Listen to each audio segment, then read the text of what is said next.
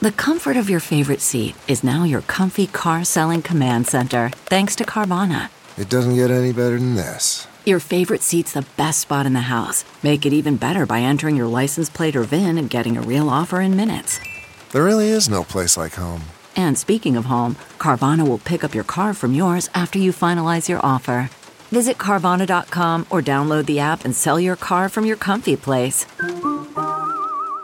Good morning. I'm Margiela Sword, Fox 2 with your St. Louis news, driven by Bomarito Automotive Group. Missouri lawmakers are one step closer to passing a tax credit that would cover more than half of Missourians. The House voted in favor of the legislation. Now, the Senate has two weeks to pass the bill and send it to the governor's desk. If it passes, a single person would receive $500 and couples would receive $1,000. About 30% of Missouri taxpayers would not qualify for the tax credit. Classes are expected to be back in session at Affton High School today after a water main break shut down the building yesterday. Students were sent home after the break cut off off the school's water supply. Officials say that water service should be restored by today. Work on I 255 at the Jefferson Barracks Bridge begins tomorrow. It's been delayed several times due to the recent rain. All traffic on the bridge will be moved into the westbound lane starting tonight at 8. Eastbound lanes of the bridge will be shut down. The move means drivers will be losing a lane in each direction over the Mississippi until the end of the year. From the Fox 2 Weather Department, mostly cloudy skies in the morning will give way to partly cloudy conditions this afternoon with temperatures in the 80s. 80s. So far, the warmest day of the year has been 82 back in early March, so there's a good chance we beat that today. It'll be windy with southerly winds gusting to 25 to 30 miles per hour, then dry overnight with mostly clear skies, lows in the mid 60s. Saturday will be sunny, windy, and in the 80s once again. Rain and storm chances return for Sunday into Sunday night.